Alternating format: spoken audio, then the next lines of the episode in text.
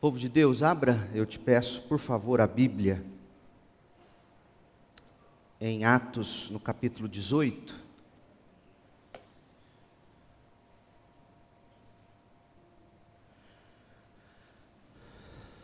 Nesta manhã eu quero voltar ao tema conforto na tribulação. Conforto na tribulação. Vamos ler, eu vou ler do verso 1 ao 18. Eu estou lendo na, na, versão que tenho usado, nossa igreja tem usado, a nova versão transformadora, a NVT. Muita gente ainda me pergunta qual versão eu utilizo e tem sido esta, a NVT, nova versão transformadora. Você encontra nas livrarias do shopping, na Amazon ou qualquer livraria evangélica. Ela é publicada pela editora Mundo Cristão, a NVT. Atos 18, de 1 a 18. Algum tempo depois, Paulo deixou Atenas e foi para Corinto. Ali encontrou um judeu chamado Áquila, natural do Ponto, que havia chegado recentemente da Itália com sua esposa Priscila, depois que Cláudio César expulsou todos os judeus de Roma. Paulo foi morar e trabalhar com eles, pois eram fabricantes de tendas como ele. Todos os sábados, Paulo ia à sinagoga e buscava convencer tanto judeus como gregos. Depois que Silas e Timóteo chegaram da Macedônia, Paulo se dedicou totalmente à pregação da palavra e testemunhava aos judeus que Jesus era o Cristo. Mas quando eles se opuseram a Paulo e o insultaram, Paulo sacudiu o pó da roupa e disse: vocês são responsáveis por sua própria destruição. Eu sou inocente. De agora em diante pregarei aos gentios. Então Paulo saiu dali e foi à casa de Tício Justo, um gentil temente a Deus, que morava ao lado da sinagoga. Crispo, o líder da sinagoga e toda a sua família creram no Senhor. Muitos outros em Corinto também ouviram Paulo, ou creram e foram batizados. Certa noite o Senhor falou a Paulo numa visão: Não tenha medo, continue a falar e não se cale, pois estou com você e ninguém o atacará nem lhe fará mal, porque muita gente nesta cidade me pertence. Então Paulo permaneceu ali um ano e meio, ensinando a palavra de Deus. Quando Galho se tornou governador da Acaia, alguns judeus se levantaram contra Paulo e o levaram diante do governador para ser julgado. Eles o acusaram de convencer as pessoas a adorar a Deus de maneira contrária à lei judaica, mas assim que Paulo começou a apresentar sua defesa, Galho se voltou para os acusadores e disse: Ouçam, judeus, se sua queixa envolvesse algum delito ou crime grave, eu teria motivo para aceitar o caso, mas como se trata apenas de uma questão de palavras e nomes e da sua lei, resolvam isso vocês mesmos. Recuso-me a julgar essas coisas. E os expulsou do tribunal. A multidão agarrou Sóstenes, o novo líder da sinagoga, e o espancou ali mesmo no tribunal. Galho, no entanto, não se importou com isso. Paulo ainda permaneceu em Corinto por algum tempo. Essa é a palavra do Senhor. Esta será a quarta e última parada que faremos em Corinto. Na primeira vez, nós destacamos a fidelidade de Deus em contraste com a infidelidade dos homens. Deus permanecendo fiel enquanto nós somos tantas vezes infiéis. Na segunda parada, dedicamos nosso tempo para investigar as características da cidade. Nós vimos que Corinto era uma cidade cosmopolita, comercial e carnal. Concluímos que Corinto tem o perfil idêntico à maioria dos centros urbanos do nosso país.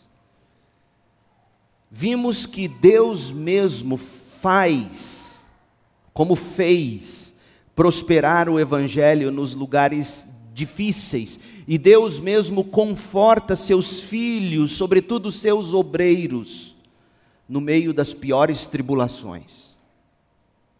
Na terceira parada, nós analisamos as razões pela, pelas quais Paulo estaria tão atribulado e desencorajado. Está claro que Paulo estava desencorajado, está claro que Paulo estava atribulado pelo que se lê no verso 9. Leia aí, acompanhe, coloque seus olhos no verso 9 do texto bíblico. Certa noite, o Senhor falou a Paulo numa visão: Não tenha medo. Paulo estava amedrontado. Continue a falar e não se cale. Por que Paulo estaria tão atribulado? Olhando para o que aconteceu ao apóstolo no período que antecedeu a chegada dele e também para a maneira como Paulo se comportou quando desembarcou em Corinto, na terceira parada que nós fizemos, nós nós descobrimos algumas das razões pelas quais Paulo estava tão desanimado, talvez até pensando mesmo em se calar. Nós investigamos os seguintes: as razões pelas quais Paulo estaria atribulado. Primeiro, suas recorrentes e cruéis dificuldades, as violências, os espancamentos, o apedrejamento que quase ceifou a vida dele. Por onde passava, dificuldades o aguardavam, recorrentes, cruéis dificuldades. No lugar de Paulo, qualquer um de nós teria considerado desistir. Em segundo lugar, seus poucos resultados na cidade de Atenas, que foi a última parada antes de Paulo chegar a Corinto. O fato de Paulo não ter batizado ninguém naquela cidade, o fato de Paulo não ter deixado plantada uma igreja em Atenas, pode de algum modo ter reverberado negativamente na alma dele, tanto que quando ele chega a Corinto e depois escreve a primeira carta aos Coríntios, ele ele fala que decidiu saber nada entre eles, senão Jesus Cristo e esse crucificado. Talvez Paulo tivesse considerado que as tantas reflexões filosóficas que o contexto em Atenas requereu dele, talvez ele tivesse considerado isso como uma causa de, de não ter sido tão bem sucedido em Atenas, mas isso fica apenas no campo da especulação, não sabemos ao certo. Mas Paulo, certamente, quando deixa Atenas e não deixa uma igreja lá plantada, ele sente.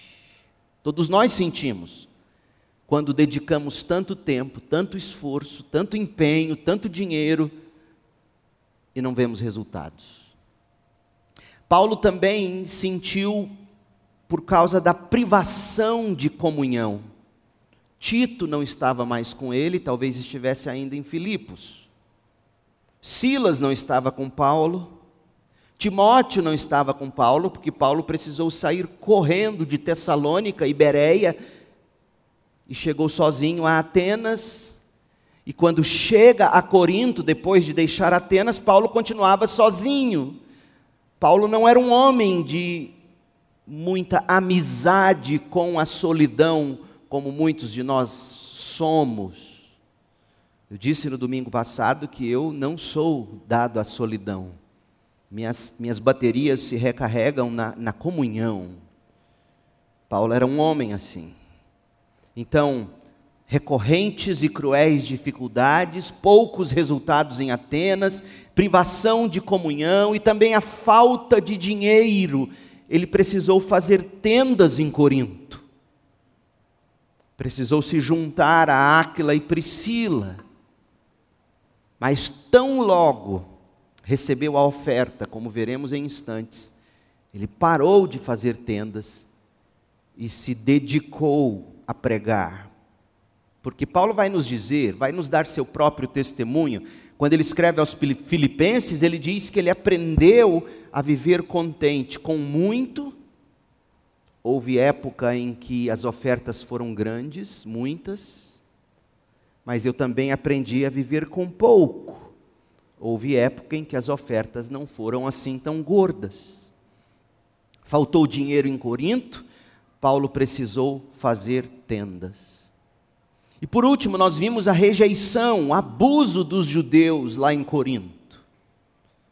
Tudo isso junto, tudo isso somado e misturado, certamente atribulou Paulo.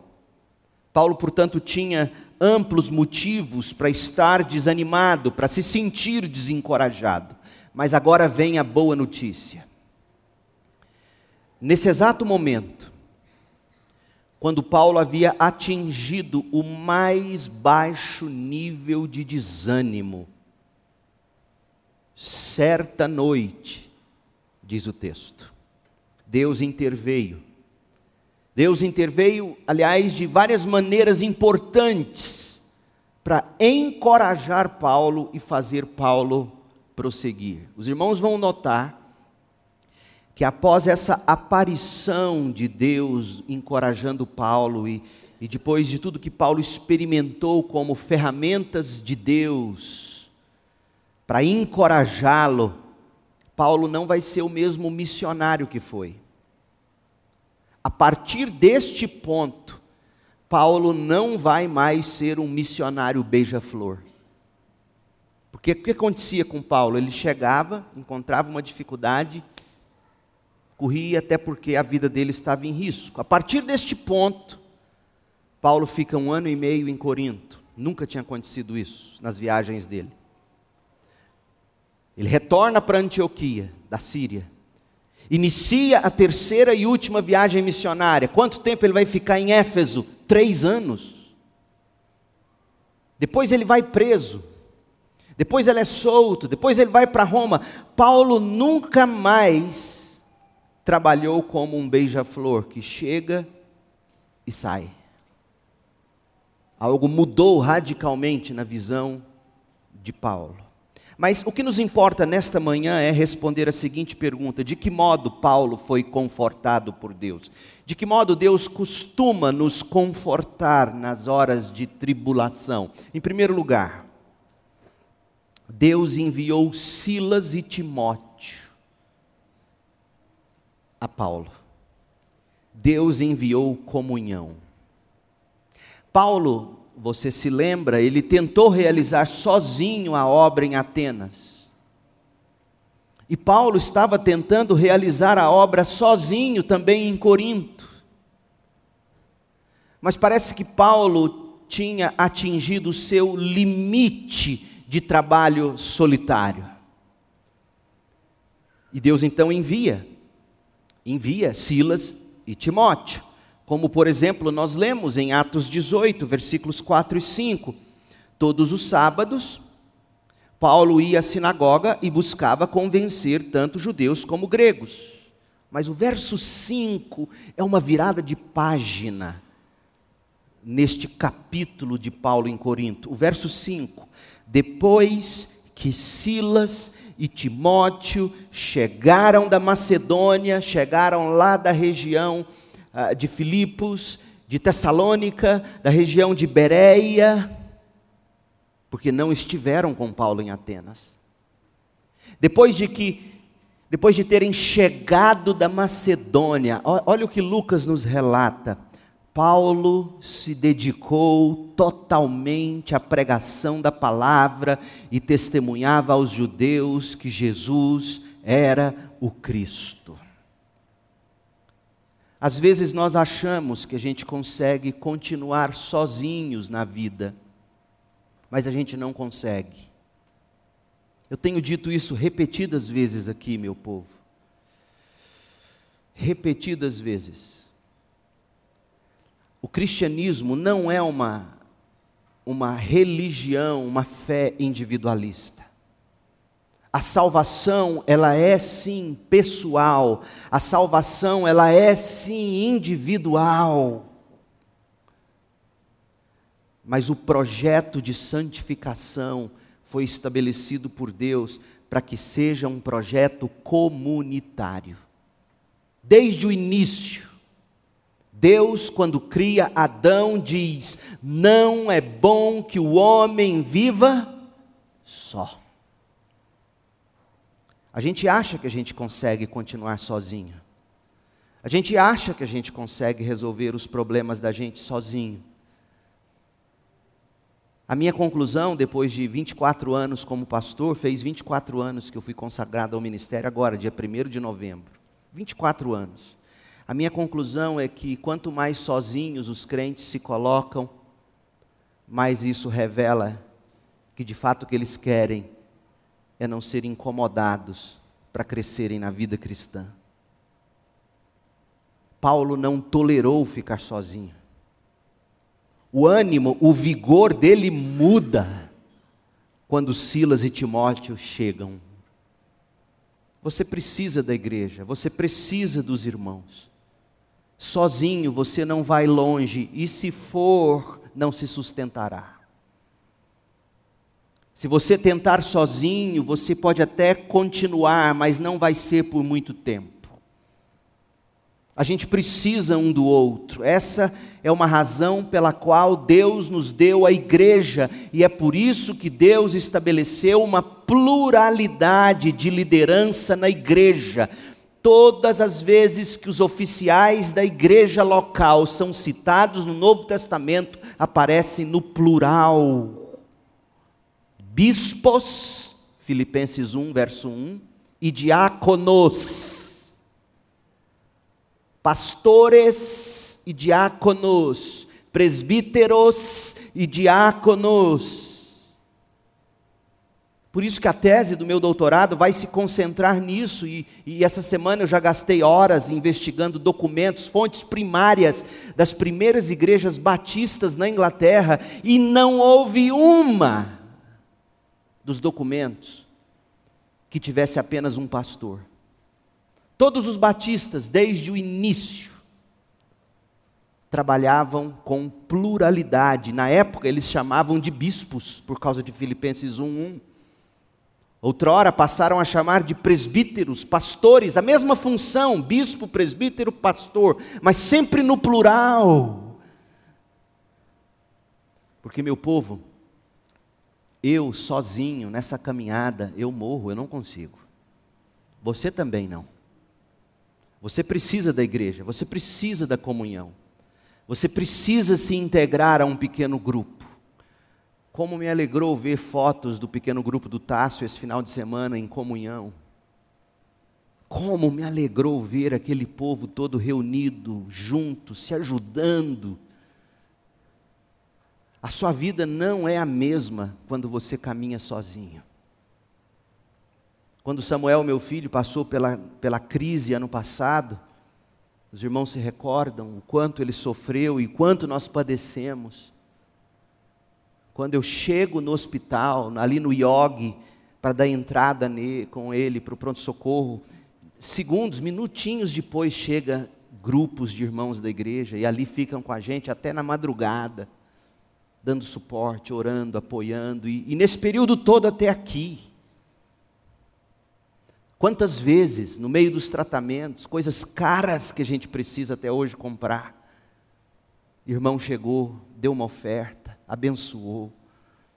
Sozinho você não vai longe, sozinho você não consegue.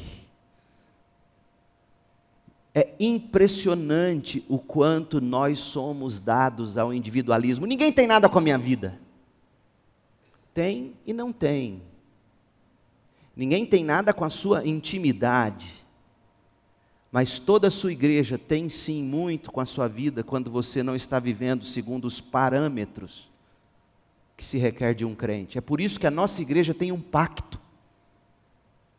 E nesse pacto nós nos aliançamos com o Senhor, diante do Senhor e uns com os outros. Vamos buscar viver a vida cristã como tem que ser vivido. E quando a gente quebra esse pacto e não demonstra desejo de, de, de, de nos curar disso, de nos restaurarmos, é costume nosso, biblicamente, aplicarmos a disciplina como uma maneira de dizer: acorde, abra os olhos, o seu caminho é de morte.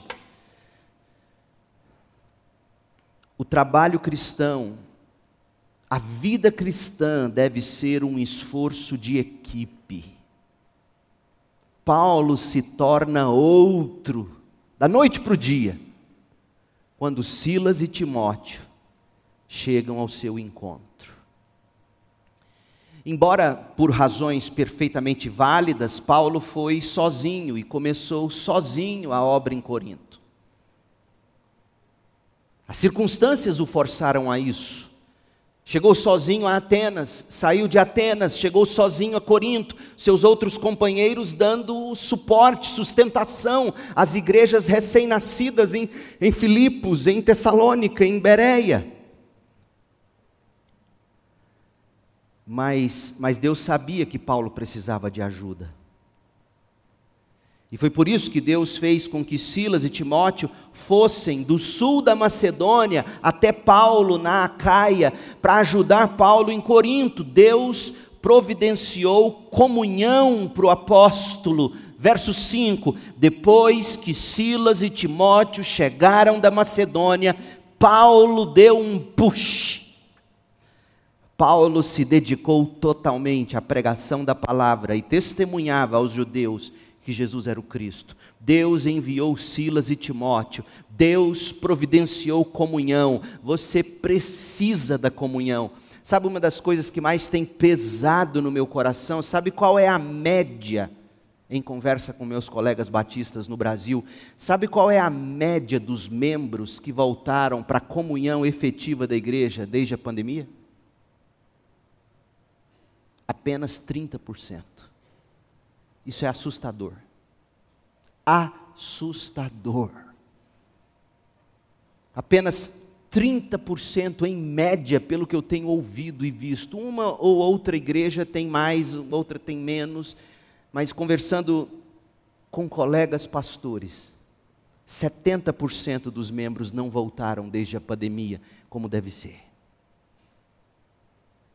Meu povo, isso, isso nos força a chegar a conclusões muito sérias. Ou esses 70% de fato nunca foram convertidos, ou eles têm uma deficiência, uma doença crônica na teologia bíblica deles no que diz respeito à vida em comunhão na igreja. Você precisa voltar para a comunhão. Você que já está na comunhão, precisa em amor ir atrás, intencionalmente dizer por que você não está na comunhão, o que lhe falta. Volte. Porque a maneira de Deus nos consolar na tribulação, em primeiro lugar, é o que a gente vê aqui. Deus providencia para nós comunhão. Quanto mais solitário, quanto mais sozinho, quanto mais no anonimato, mais propício a ser vítima do lobo, mais propício ao desânimo, à depressão, ao pecado, à vida que não agrada a Deus. No cristianismo não existe o que as pessoas costumam dizer. Ah, não, eu estou bem com Deus. Eu e Deus estamos ótimos, nunca tivemos tão bem. Só não preciso muito da igreja. Meu povo, isso não é cristianismo. Isso é espiritualismo, que diz que você tem um contato muito bom com algum tipo de entidade superior. e você no isolamento com essa idade super, essa divindade superior, essa ideia, essa energia, aí você não precisa de mais ninguém, é você e ela. Isso está mais para espiritualismo oriental, místico, pagão, do que para cristianismo.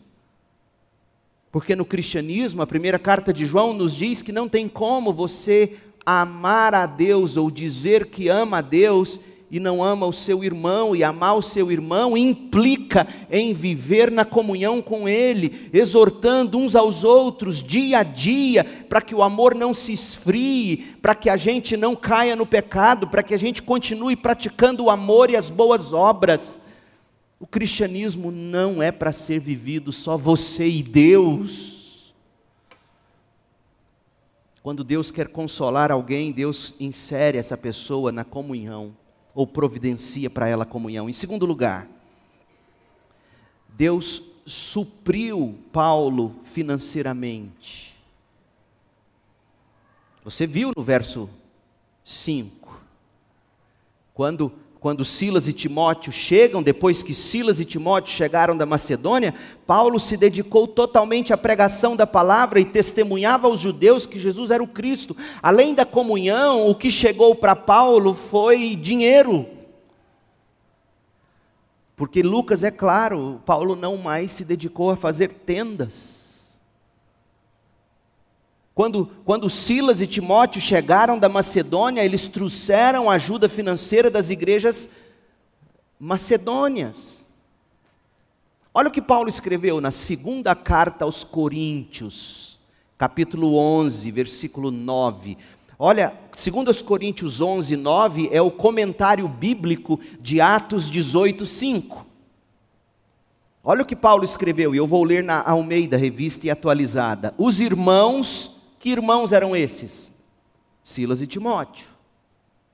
Os irmãos, quando vieram da Macedônia, Silas e Timóteo, quando chegaram de Filipos, Tessalônica e Bereia, supriram o que me faltava, supriram financeiramente a minha necessidade, supriram o que me faltava em termos de comunhão, mas Paulo está falando especificamente aqui, em 2 Coríntios 11, 9, supriram o que me faltava em termos de dinheiro. As igrejas em Filipos, Tessalônica e Bereia, devem ter chegado à seguinte conclusão: Paulo está sozinho lá em Corinto. Como será que ele está se sentindo?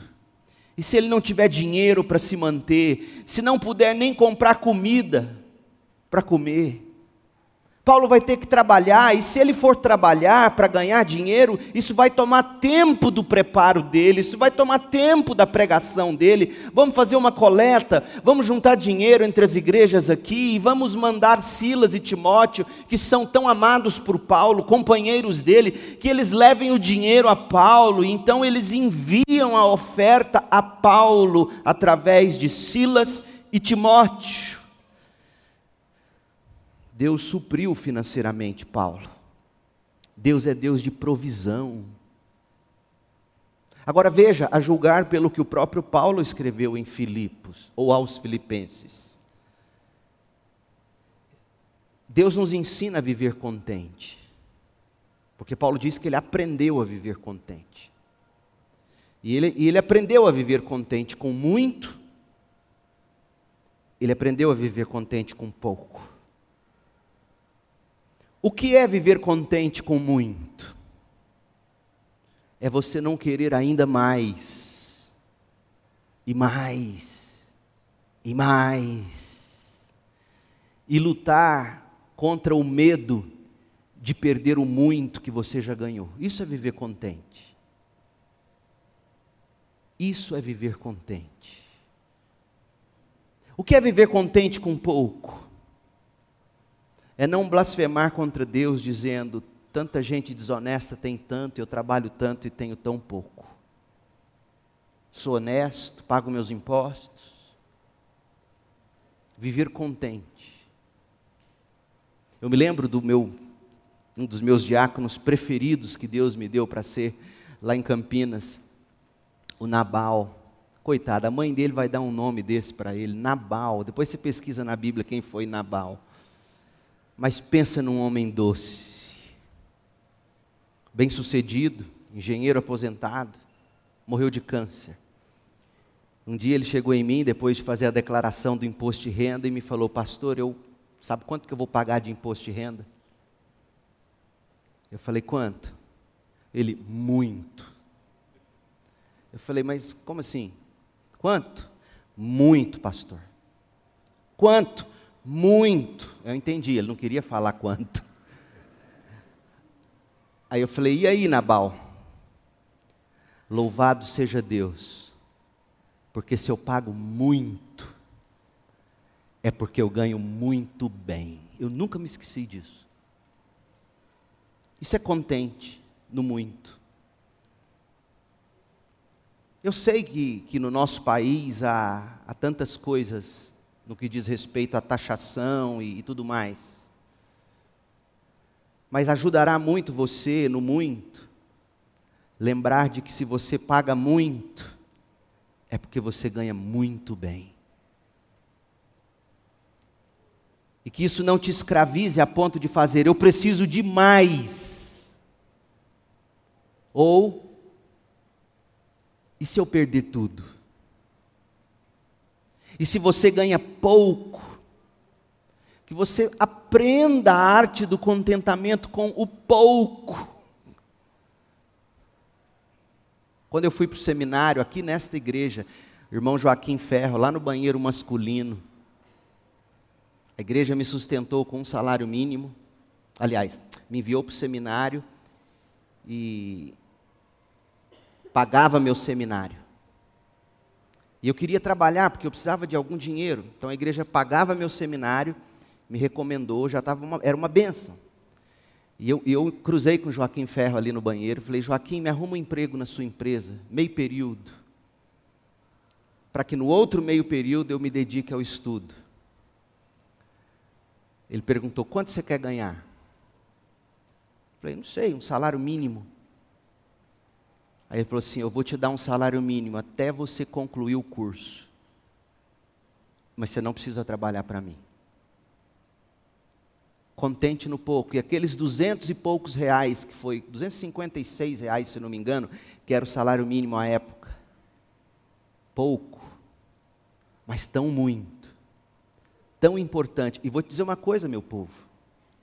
Eu nunca passei necessidade alguma.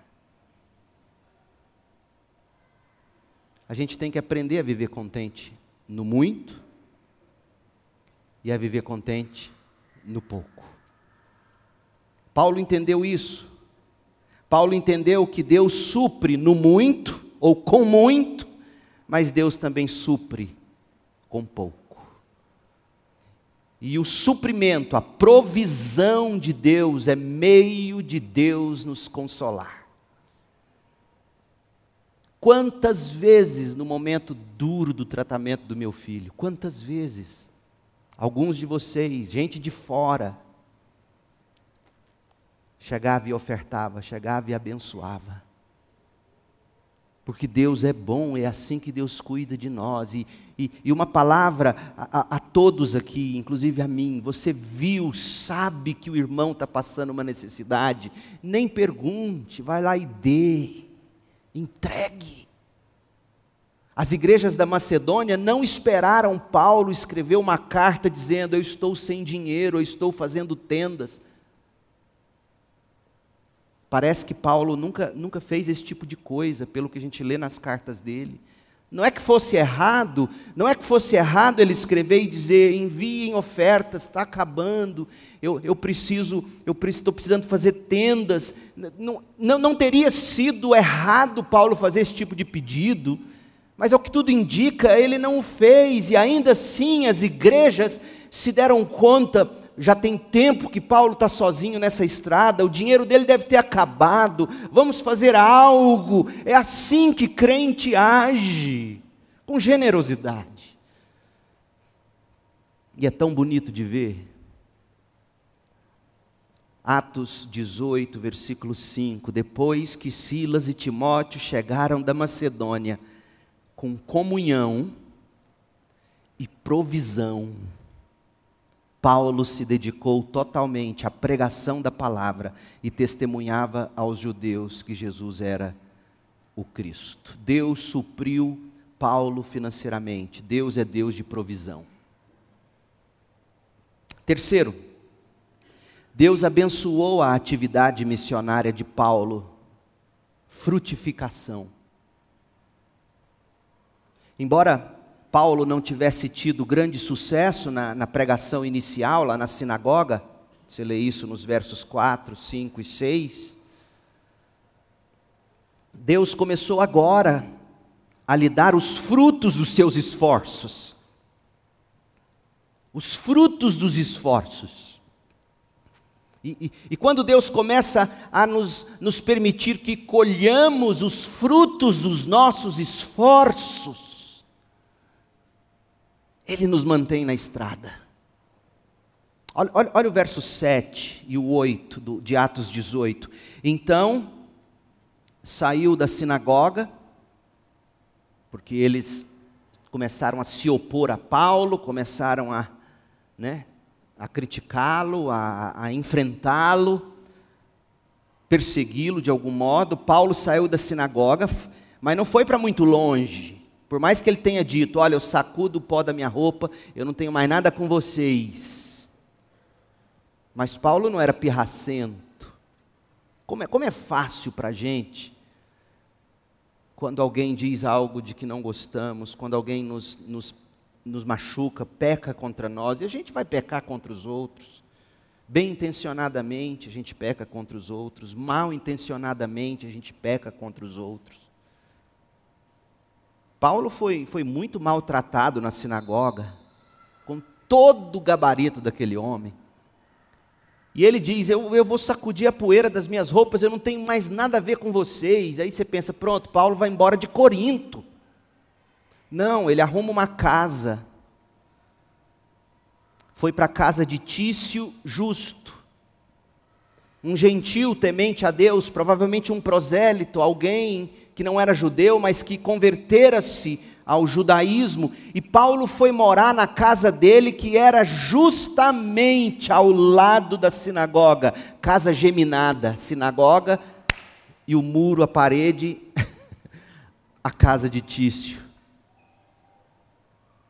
Paulo não guardava rancor, Paulo não guardava resquício. Como isso é importante na vida cristã, meu povo. A vida em comunhão vai fazer com que as pessoas nos firam. E sabe quem são as pessoas que mais nos ferem? São aquelas que mais nos amam e as que nós mais amamos. Porque se um desconhecido te disser algo duro, você vai dizer, nem conheço. Mas se alguém que te ama e alguém que você ama fere você, você vai sentir, como eu já senti, eu sinto e ainda sentirei. Paulo sentiu muito a pancada desses judeus, Paulo amava esses judeus. Paulo escreve aos Romanos, nos capítulos 9, 10, 11, ele vai dizer: Eu daria a minha vida por vocês, judeus. Mas Paulo, Paulo desiste, em certa medida, mas mas Paulo não desiste. Vai morar do lado, na sinagoga. E aí o que acontece no verso 8, Crispo, o líder da sinagoga, Paulo provavelmente continuou evangelizando, criou um relacionamento discipulador com Crispo, líder da sinagoga, e Crispo, líder da sinagoga, e toda a sua família creram no Senhor. Muitos outros em Corinto também ouviram Paulo, creram e foram batizados, ou seja, Paulo começou a colher os frutos do trabalho dele, e isso o animou. Quando a pandemia começou na nossa igreja, e a vasta maioria dos membros de longas datas da nossa igreja sumiram. Sabe o que não fez, o que, o que me manteve aqui? O que não permitiu eu desistir porque eu falava com colegas, eu via as igrejas morrendo e eles mal, deprimidos. Sabe o que me manteve aqui? Os frutos dos novos membros que foram chegando. Foi a maneira de Deus dizer: Leandro, não desista. Você está no caminho. Não desista. Frutos.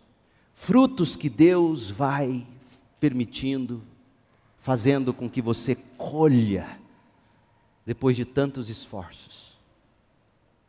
É assim que Deus consola você e a mim. Agora, frutos implica em você ter trabalhado para colhê-los. Fruto não nasce do nada. O que nasce do nada é erva daninha, é praga. Se Paulo colheu esses frutos, foi porque ele continuou trabalhando apesar de tudo contra ele. E a palavra de Deus para você é: não pare, tenha atitude, não desista. Não siga o que os seus olhos pretendem te revelar, o que o seu coração te faz querer sentir. Siga o que é certo, siga o que é verdadeiro, faça o que tem que fazer e aguarde. Deus abençoará os esforços de suas mãos. Se estiverem certos, se estiverem no caminho do Senhor, se for se for fruto da motivação correta, que, que louva e agrada a Deus. Os que semeiam com lágrimas, diz o Salmo 126, com alegria colherão os feixes, os frutos. É assim que Deus faz. Deus provê comunhão, Deus provê sustento, Deus provê frutos, e isso tudo visa a nos encorajar a continuar. Quantas vezes ao longo da minha vida, se não fossem os frutos ao meu redor, e eu olhando e dizendo, é fruto do, do árduo trabalho. Lembra o que a Bíblia fala sobre o servo sofredor em Isaías 53? É um dos versículos que mais me sustentou nos tempos de grandes lutas pelas quais eu passei na Igreja Batista Central em Campinas. Um irmão piedoso um dia me abraçou, vendo meu semblante caído, lutas, dívidas na igreja, conflitos por causa do problema da dívida do Colégio Batista que a igreja tinha. Quando eu assumi a Batista Central em Campinas, a dívida era de 7 milhões e meio. Eu tinha 30 anos de idade, nunca tinha pastoreado.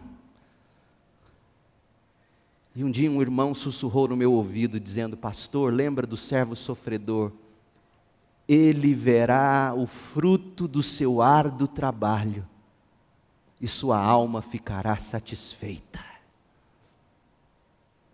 Os anos se passaram, e a primeira vez que eu voltei a Campinas, depois que o pastor Silas tinha sumido lá, um dia ele me fala, numa conversa comendo uma pizza: Leandro, que igreja você deixou? Eu falei: como assim?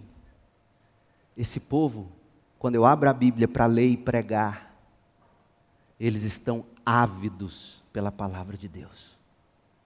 Eu falei, oh meu Deus, porque só Deus sabe as lutas. E eu nunca desisti.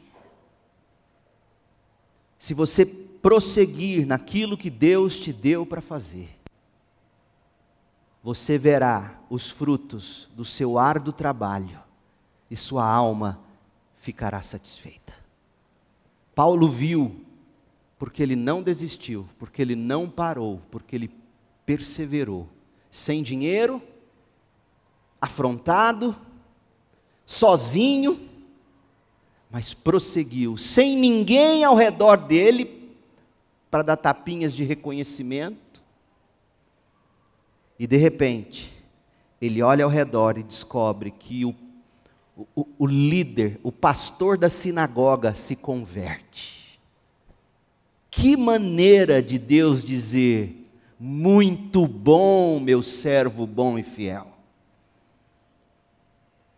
Mas em último lugar, Deus, além, além da comunhão que Deus ofereceu a Paulo, além da provisão que Deus mandou para Paulo, além da frutificação que Deus causou no ministério de Paulo, a última coisa, Deus falou com Paulo, a edificação que Deus promoveu na vida de Paulo. Outra coisa que Deus fez foi isso, foi falar com ele. Verso 9: Certa noite o Senhor falou a Paulo numa visão. Certa noite. Certamente que Paulo, lendo seus textos, seus livros, sua Bíblia, certa noite, Paulo sem dormir, Paulo sem sono, Paulo sem rivotril, Paulo angustiado, certa noite, Paulo ali diante de Deus, sussurrando orações, porque há momentos que é assim, a gente não consegue formular frases coerentes de tão abatida que a alma está. A gente não consegue orar, pensar, a gente sussurra palavras em oração. Paulo, no meio de tudo isso, Deus fala com Paulo, e Deus está ensinando que você só recebe conforto se você persevera na presença de Deus. E cada expressão proferida por Deus para Paulo tem lição tremenda para nós. Eu poderia encerrar o sermão aqui e fazer a quinta parte, só sobre cada frase dessa, mas eu, eu não vou fazer isso. Faz, pastor. Eu, eu vou no geral, se eu, se, se eu achar que eu devo, eu volto na quinta parte. Mas vamos lá. Primeiro, olha a primeira coisa que Deus diz: não tenha medo, verso 9. O quê? Paulo com medo. Paulo que resistiu a apedrejamento, que sofreu horrível espancamento, que cantou canções de louvor enquanto estava preso lá em Filipos, que sofreu um apedrejamento que deram ele como morto. Será que esse mesmo Paulo estava com medo? Sim. Sim, Paulo teve medo. Eu, Leandro, tenho medo. O apóstolo deve ter ficado com medo. Deus não desperdiça palavras. Você acha que Deus teria dito a Paulo: não tenha medo, se Paulo não tivesse com medo? Paulo deve ter ficado com medo por causa da hostilidade dos judeus e do que poderia acontecer com ele de novo. Não tenha medo. Segundo, continue a falar e não se cale. Por quê? Porque essas palavras. Falar era o que Paulo fazia, esse era o seu chamado. Como Paulo poderia fazer outra coisa se não continuar falando? Talvez Paulo tivesse tentado parar de falar.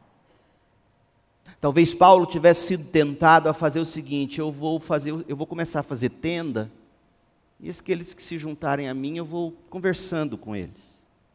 Não sei. Talvez Paulo tivesse pensando em ir embora imediatamente de Corinto. Mas Deus diz a Paulo: Paulo, não pare de falar. Gente, essa é a grande tentação para as igrejas contemporâneas: parar de pregar. Porque você prega, você ensina a Bíblia, e de repente você não vê os frutos, você não vê a igreja crescer como você gostaria, você não vê os adolescentes se firmarem, você não vê os jovens ficarem, e aí você pensa: olha, não dá mais para ficar só pregando, só falando, nós vamos ter que inventar um ministério, quem sabe dança litúrgica. Quem sabe teatro no culto? Quem sabe filmes no meio da mensagem? Quem sabe uma metodologia que de fato fale com essa geração? Meu Deus, quantas igrejas já estão assim, já, já decidiram parar de pregar, parar de falar. Mas Paulo entendeu que ele não deveria parar. Sabe por quê? Olha o que ele escreveu aos Coríntios. 1 aos Coríntios 1, 21. Visto que Deus, em sua sabedoria, providenciou que o mundo não o conhecesse por meio de sabedoria humana, Visto que Deus, em sua sabedoria, providenciou que o mundo não o conhecesse por qualquer metodologia que enfatize o ser humano, a criatividade do ser humano, a sabedoria do ser humano, visto que Deus, na sabedoria dele, não providenciou que fosse assim, Deus usou a loucura da nossa pregação para salvar os que creem. Como é que Deus continua salvando? Através da loucura da pregação. E Paulo continua, verso 22 de 1 Coríntios 1: Pois os judeus pedem sinais, os gentios buscam sabedoria. Assim, quando pregamos que o Cristo foi crucificado, os judeus se ofendem e os gentios dizem que é tolice, mas para os que foram chamados para a salvação, tanto judeus como gentios, Cristo é o poder de Deus e a sabedoria de Deus, pois a loucura de Deus é mais sábia do que a sabedoria humana, e a fraqueza de Deus é mais forte que a força humana. Qual é a loucura de Deus, que é mais sábia e mais forte? A pregação do Evangelho. Paulo, não te cales, não mude o método, não fuja, não tenha medo, não te cales. Terceiro, eu estou com você. Eu estou com você, verso 10, Atos 18, 10. Essa é uma reafirmação ipsis literis do que Jesus tinha dito na grande comissão. Mateus 28, 20. E eis que estou convosco todos os dias até a consumação dos séculos. Paulo havia se perguntado se realmente estava com ele Deus. Talvez não, talvez Paulo nunca tivesse perguntado: cadê Deus? Mas talvez lá no fundo ele tivesse sentindo Deus me deixou sozinho. Quando a gente sente assim tantas vezes.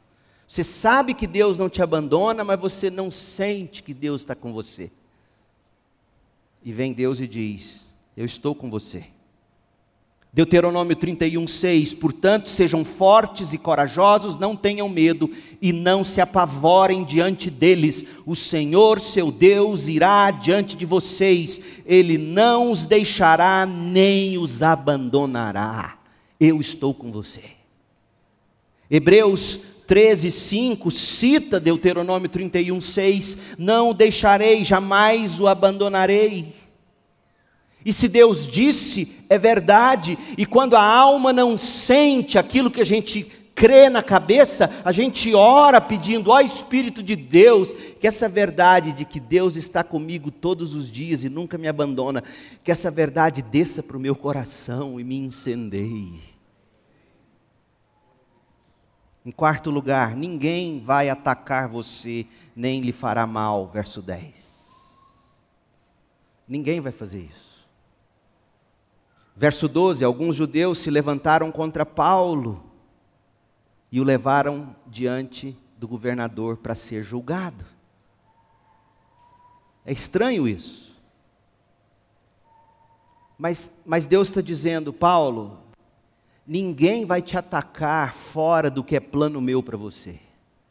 Ninguém vai te fazer mal fora do que é decreto meu para sua vida. Você precisa entender isso. Que os erros médicos que são cometidos contra nós, as perseguições, nada disso foge do decreto e do plano de Deus para você. Ninguém vai te atacar, nem vai te fazer mal, além do que eu tenho desenhado para a sua vida. E a última coisa que, que Paulo ouve é: muita gente nessa cidade me pertence. E Paulo entendeu isso, você se lembra quando ele escreve 1 Coríntios 6, de 9 a 11, ele vai falar dos, dos imoral, dos sexualmente imorais, dos idólatras, dos adúlteros, dos que praticam a homossexualidade, dos ladrões, dos avarentos, dos bêbados. Diz: Esse povo não herda o reino do céu, mas Paulo diz em 1 Coríntios 6,11: Alguns de vocês eram assim, mas se converteram quando eu continuei pregando, como Deus mandou eu fazer. Paulo provou do que Deus disse: tem muita gente nessa cidade que me pertence, não tenha medo, continue a falar, não se cale, eu estou com você, ninguém vai te atacar nem te fazer mal além do que eu já tenho para você. E sabe por quê, Paulo? Porque eu tenho muita gente nessa cidade que me pertence, meus eleitos, e eles precisam ouvir você pregar. Paulo nunca mais foi o mesmo. Paulo nunca mais foi o mesmo. Depois de tudo isso que Paulo ouviu nos versos 9 e 10, olha o que Lucas escreve no verso 11. Então, Paulo permaneceu ali um ano e meio, ensinando a palavra de Deus. Paulo nunca mais foi crente beija-flor. Ficou um ano e meio. Percebe? Quando Deus te conforta, quando Deus te consola, quando Deus te abraça como fez com Paulo. Você recobra forças, coragem, energia e consegue, depois de árduo trabalho, colher os frutos. Que o Senhor coloque no seu coração esse desejo de perseverar em meio à tribulação.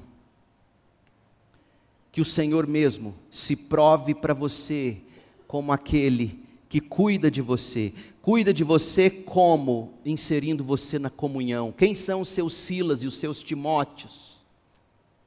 Cadê a sua vida na comunhão da igreja?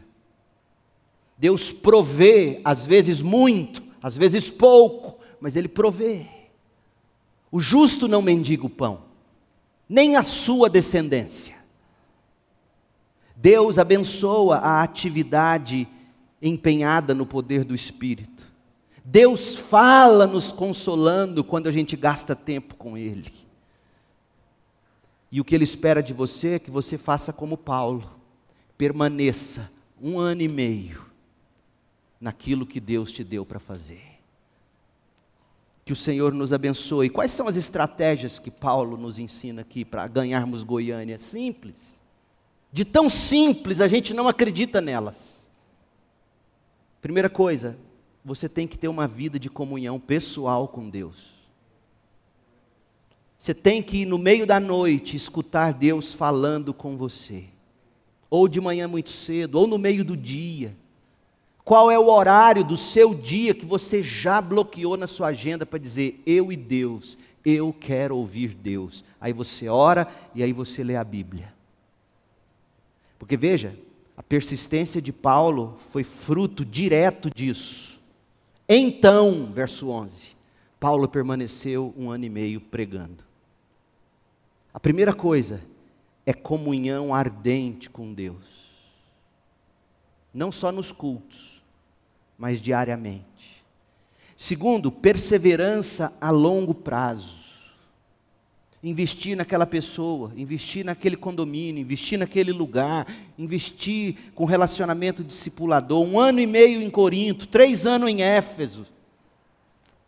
Perseverança a longo prazo, mudanças não vêm da noite para o dia. Terceiro, comunhão na igreja local. Silas e Timóteo demonstram para nós que o crente não é bom que ele viva só, você precisa da igreja. Em quarto lugar, fidelidade financeira.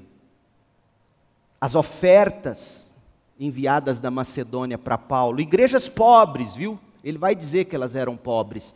Segundo os Coríntios 8 e 9, ele vai dizer isso. Fidelidade nos seus dízimos, fidelidade nas suas ofertas. E por fim, pregação, ensino, discipulado, e aconselhamento da palavra de Deus. Gente, não há segredo, essa é a receita apostólica. Que o Senhor nos abençoe e te conforte em meio à tribulação. E que você prossiga com o Evangelho. Nosso país talvez nunca precisou tanto de crentes, a exemplo do que vemos Paulo ser em Corinto. Oremos. Ó Deus, que a tua graça derramada sobre nós nos permita absorver o que ouvimos e a praticar para a glória de Jesus. Amém.